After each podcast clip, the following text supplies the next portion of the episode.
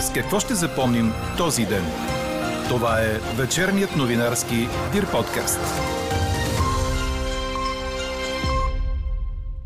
Ако преди недоволствахме от съдийски решения в големи първенства, сега недоволстваме срещу обратното. Технологиите могат да се приложат в помощ на футбола, но без да убиват емоцията, както го прави технологията за засадата. Останете с вечерните подкаст новини, за да чуете още от коментара на спортния журналист и главен редактор на Корнер Динко Гоцев. И още от темите, които ще чуете. Япония осъществи втората голяма сензация на световното първенство по футбол. По-строги наказания за уличените в нелегален трафик на мигранти поиска вътрешният министр Иван Демерджиев. Говори Дирбеге. Добър вечер, аз съм Елза Тодорова. Чуйте подкаст новините от деня на 23 ноември. Утре сутрин ще се появи вятър от запад, който в Дунавската равнина ще се увеличи до умерен и временно силен. Минималните температури ще са от 3 до 8 градуса, а дневните от 9 до 15. Ще има променлива облачност, слаб дъжд ще превали през първата половина на деня в южните и най-вече в югоисточните райони, но валежите няма да са значителни. Ще остане ветровито според прогнозата на синоптика ни Иво Некитов за четвъртък. Технологиите могат да помагат на футбола, ако са добре приложени, какъвто е примерът с технологията на гол линията. Тя предотвратява ситуации, при които нередовни голове решават мачове. Технологията за засадата обаче, която за първи път се прилага на толкова голям форум като световното по футбол в Катар, по никакъв начин не помага. Това коментира за вечерните подкаст новини главният редактор на Корнер Динко Гоцев. Според него технологията роботизира футбола и ставаме свидетели на абсурдни ситуации, в които играчите не могат да се зарадват след като вкарат гол технологията на гол линията в футбола, която работи изключително добре и предотвратява ситуации, при които голове нередовни решават мачове, както беше преди. Откакто има технология на гол линията, тези неща не се случват. Тя работи много точно, не забавя времето и е безпогрешна реално. Докато технологията за засадата, която се обсъжда тук, особено в последните няколко дни и е въведена на световното първенство, за първи път на толкова голям форум вече се прилага, не е демо версия, тази технология не помага по никакъв начин. Тя е роботизира футбола, тъй като датчиците, които се използват, сензорите, те отчитат абсолютно всяка ситуация. Няма значение дали в засада е пръст от ръката, ухо или някакви такива абсурдни ситуации. За мен магията на футбола, и затова той е най-великата игра, е именно в това. Неговата простота и достъпност за всеки. Футбол може да играе всеки, да гледа всеки и да разбира всеки по неговия си начин. И когато го механизираме, се превръща в една електронна игра, която и ние ще отнемем най-ценното, а именно емоцията. Останете до края на вечерните подкаст новини, за да чуете целият коментар на спортния журналист Динко Гоцев, както и прогнозата му за шампион и голмайстор на това първенство. Очаквайте и резултата от гласуването в днешната ни анкета. Мислите ли, че модерните технологии убиват магията на футбола? Докато светът е футбол, у нас на дневен ред е вълната от мигранти, която залива страната и се оказва рискова за живота на българските полицаи. В тази връзка служебното правителство предлага промени в наказателния кодекс за по-строги наказания за хората, уличени в нелегален трафик на мигранти. Част от предложенията целят да се избегнат условните присъди, предлага се конфискация на превозните средства и глоби, когато автомобилът не е собственост на водача. МВР не може да бъде оставено само в тази борба, заяви служебният вътрешен министр Иван Демерджиев, който представи исканите промени. В този трафик се включиха лица от всякакви националности вече и нашия анализ сочи, че основната причина за това са ниските наказания на този тип престъпност в България и това, че не са криминализирани всички деяния свързани с този трафик. Тук е момента да апелирам и към органите на прокуратурата и на съдебната власт. Начина по който се подхожда към този род деяния според мен не съответства на обществената им опасност. Последният пример в това отношение е прочетената присъда на човека на автобуса убиец в Бургас. Не мога да приема, че условна присъда може да получи човек пряко отговорен за смъртта на двама полицейски служители.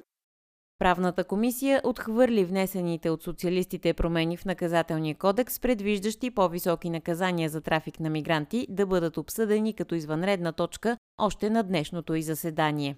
По-рано полицията задържа кола с 10 нелегални мигранти край Драгоман след поредно преследване по магистрала Тракия. Задържани са и двама полски граждани, мъж и жена, като мъжът е шофирал автомобила, който също е с полска регистрация и не се е отзовал на два полицейски сигнала да спре. По информация на БНТ, трафикантите били инструктирани от организаторите да не спират на полицейски коли и проверки и по възможност да ги избутват. С нощи преследване имаше и в Бургас, където пък автомобил, превозващ мигранти от Марокко, се блъсна в празна спряла кола зад Бургаския театър. След катастрофата, 8-те мъже опитали да избягат, но успял само един. Тази сутрин и той беше задържан. Критично остава състоянието на 51-годишния полицай от София, който пострада тежко при катастрофата с микробус с нелегални мигранти вчера сутринта. Георги Семерджиев, който помете две млади жени с автомобила си при катастрофата на булевард Черни връх през юли тази година, ще отговаря пред съда по обвинение за пет престъпления. Това обявиха от Софийската градска прокуратура на пресконференция, на която представиха подробности за внесения обвинителен акт. От прокуратурата са квалифицирали деянието на Семерджиев като деяние с изключително висока обществена опасност. Нарушил правилата за движение по пътищата и по непредпазливо се причинил смъртта на две лица, като деянието е извършено след употреба на метамфетамин. Децата е управлявал автомобила си без да има необходимата правоспособност, избягал от место происшествието и като цяло случаят е особено тежък. ДНК експертиза също така установява подрехите на Семерджиев негова кръв, както и кръв от двете починали вследствие на пътно-транспортното происшествие млади жени. В случая на Семерджиев катастрофата настъпва след пиковете часове, когато подобно интензивно движение, макар и на иначе оживен боливард, няма. Ударът не е директен, а е резултат на отклонение на джипа след сблъскано с таксито.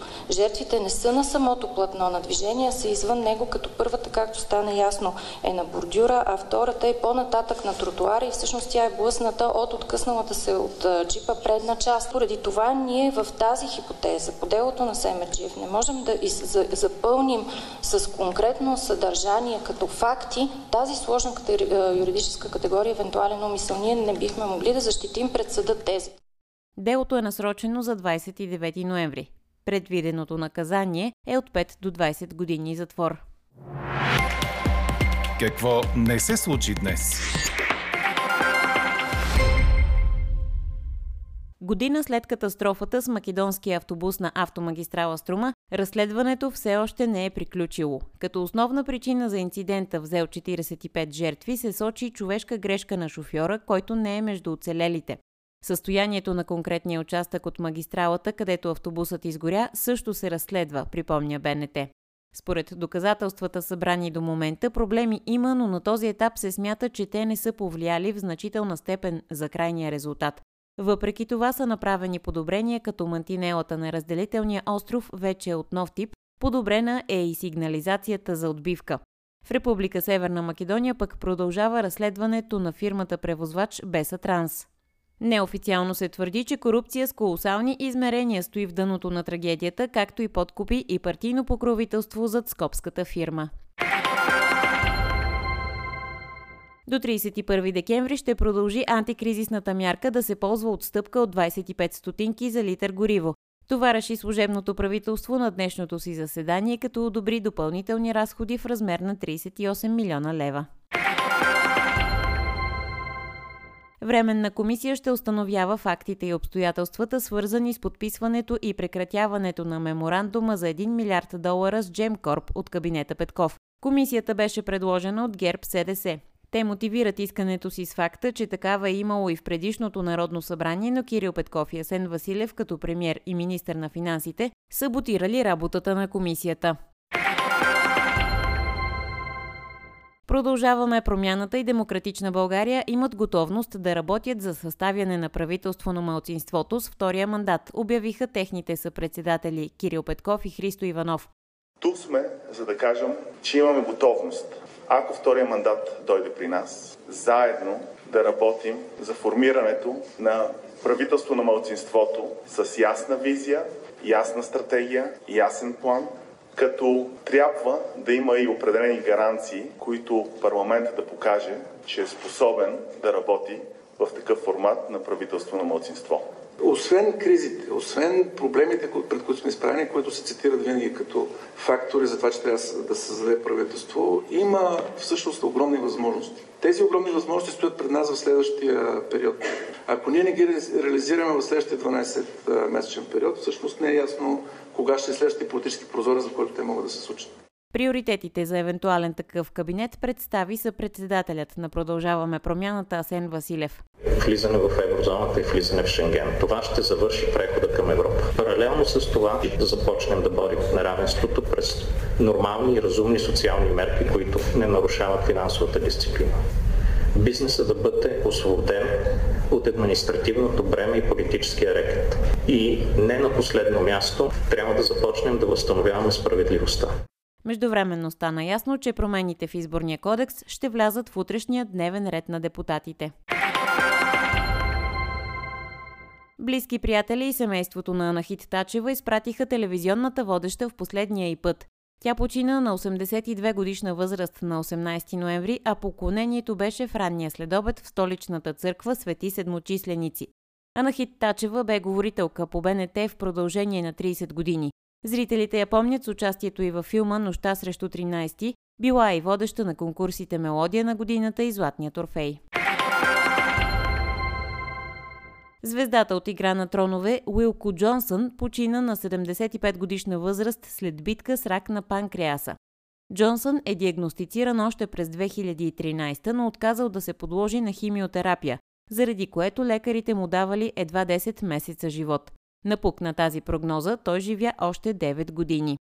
С останалите новини от света слушаме Мария Иванова. Най-малко трима души са загинали, а шестима са пострадали след масирана ракетна атака от страна на Русия над Киев този след обед. Кметът на украинската столица Виталий Кличко призова жителите да останат в укритията.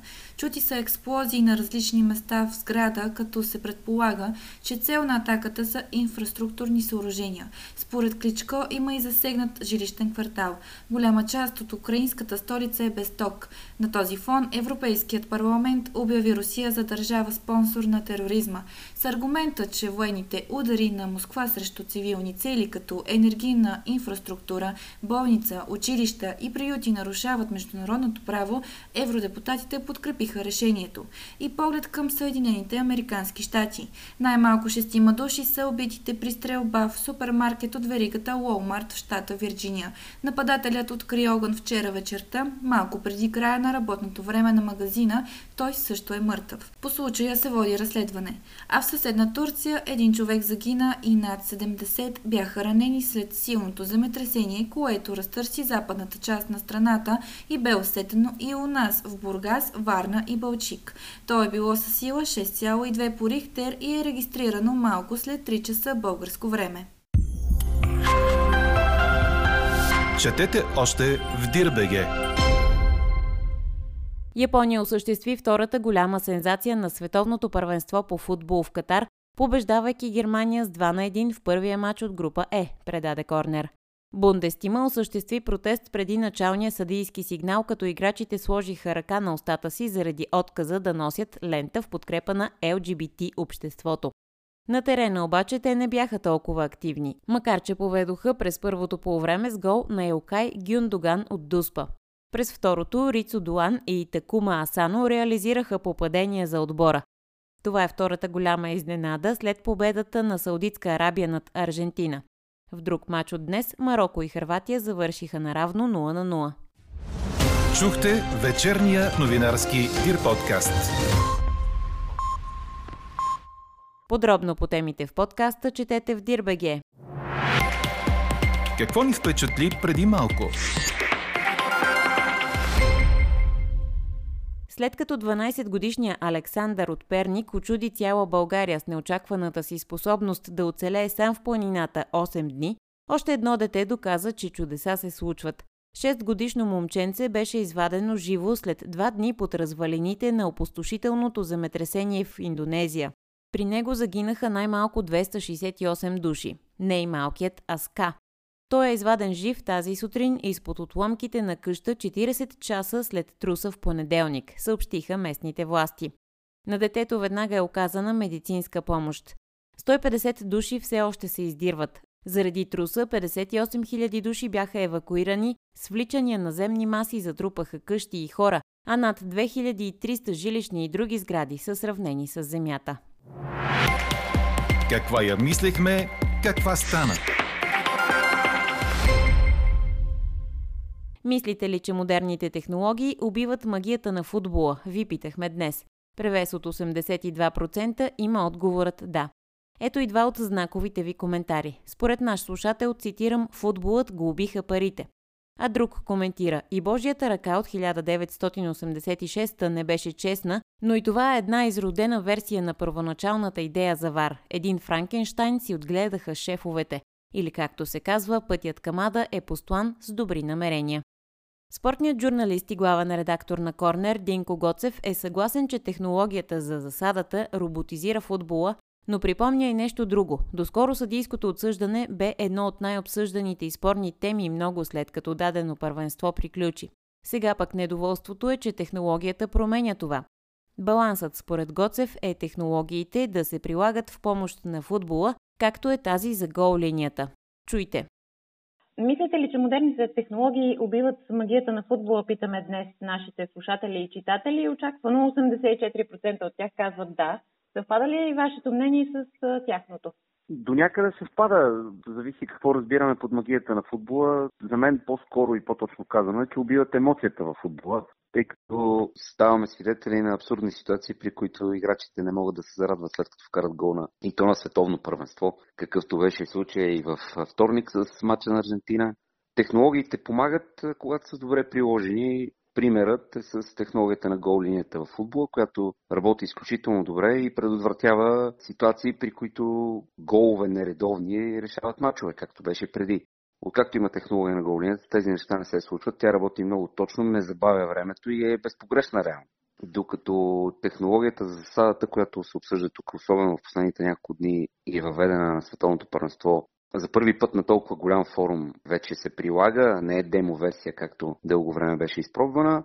Тази технология не помага по никакъв начин. Тя е роботизира футбола, тъй като датчиците, които се използват, сензорите, те отчитат абсолютно всяка ситуация. Няма значение дали в засада е пръст от ръката, ухо или някакви такива абсурдни ситуации, които всъщност противоречат на това, че футбол е игра за хора и всеки гледа да се възползва максимално добре от динамична ситуация на терена. Но най-лошото е, че убива емоцията, тъй като вкарват гол и вместо да се радват от това, че са вкарали важен гол, те се оглеждат и чакат решение дали ще има за засада.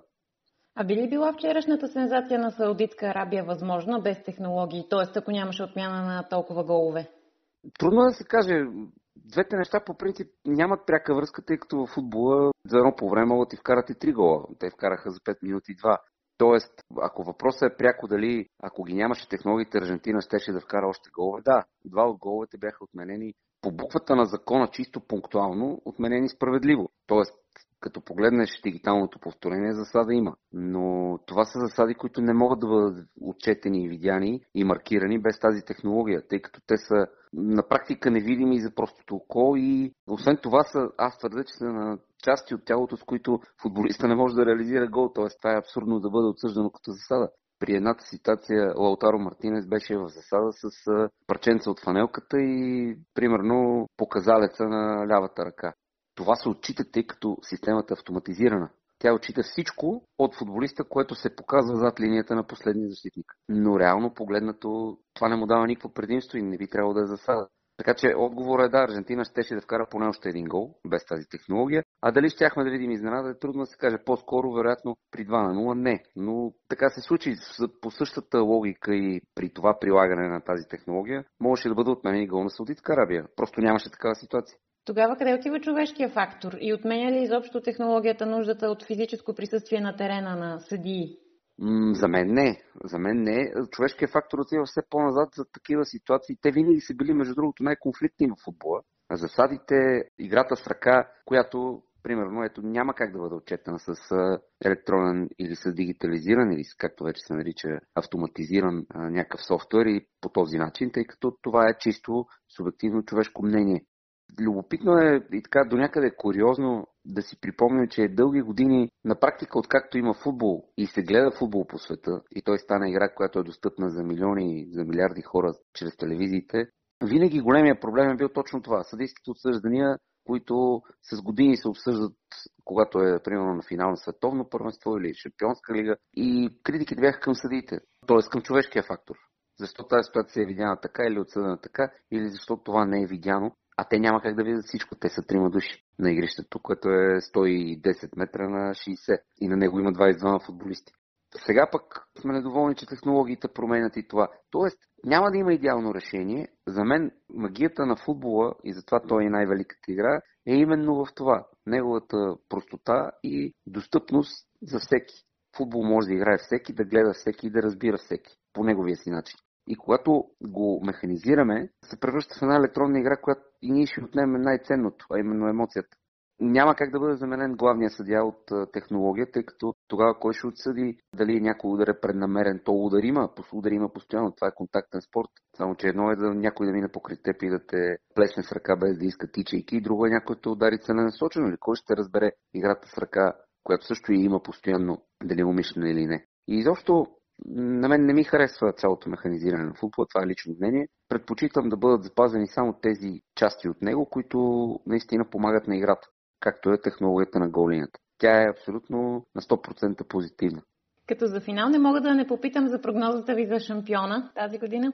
Много трудна прогноза. Аз моето сърце винаги е било за англичаните от много години, от съвсем малък. Но Мислех си, че Аржентина ще бъде голям фаворит. То още не е изключено така да стане, тъй като не са един и два примерите в историята, които отбори тръгват с загуби, стигат много далеч. Да, да припомна България 1994 паднахме на старта 0 на 3 от Нигерия и беше отписано първенството за нашия отбор. Той игра полуфинал и беше, не беше далеч дори от финал. Така че Аржентина продължавам да твърдя, че ако успеят във втория мач да се съберат психически и да се оттърсят от този шок, ще стигнат далеч. Бразилия несъмнено много силен отбор. Франция, които вече видяхме и които ако запазят все пак 15-16 здрави футболисти, тъй като буквално всеки ден по един нов излиза контузен. Франция също ще стигне много далеч. Имат и изумителен футболист Мбапе. Но това първенство като нищо ще излезе отбор, който ще изненада както беше Харватия преди 4 години. Ако трябва да посоча такъв, трябва да се внимава много с сърбите, с швейцарците. Те са в една група а от африканските отбори най-много ми харесва Гана. Въпросът е, че никой от тези отбори, те, те могат да бъдат приятни изненада, но нито, никой от тях няма спечели титул. Ще бъде или Бразилия, или Франция, или Аржентина, надявам се Англия. Един от водещите отбори. Няма, няма как просто друг отбор да, да, да направи чак такава изненада. И прогноза за голмайстора може би да направим. Прогнозата ми за голмайстора там е малко конфузно, тъй като тя беше Хари Кейн който си мислех, понеже подозирах, че Англия ще вкара много голове на Иран. И те наистина го направихме, но той не вкара нито един. Така че от тук нататък прогнозата ми е за някои от френските нападатели, Мбапе или Жиро. И ще видим бразилците, където подозирам, че Неймар ще направи много силно първенство. Така приключва днешната ни анкета. Новата тема очаквайте утре в 12. Слушайте още, гледайте повече и четете всичко в Дирбеге.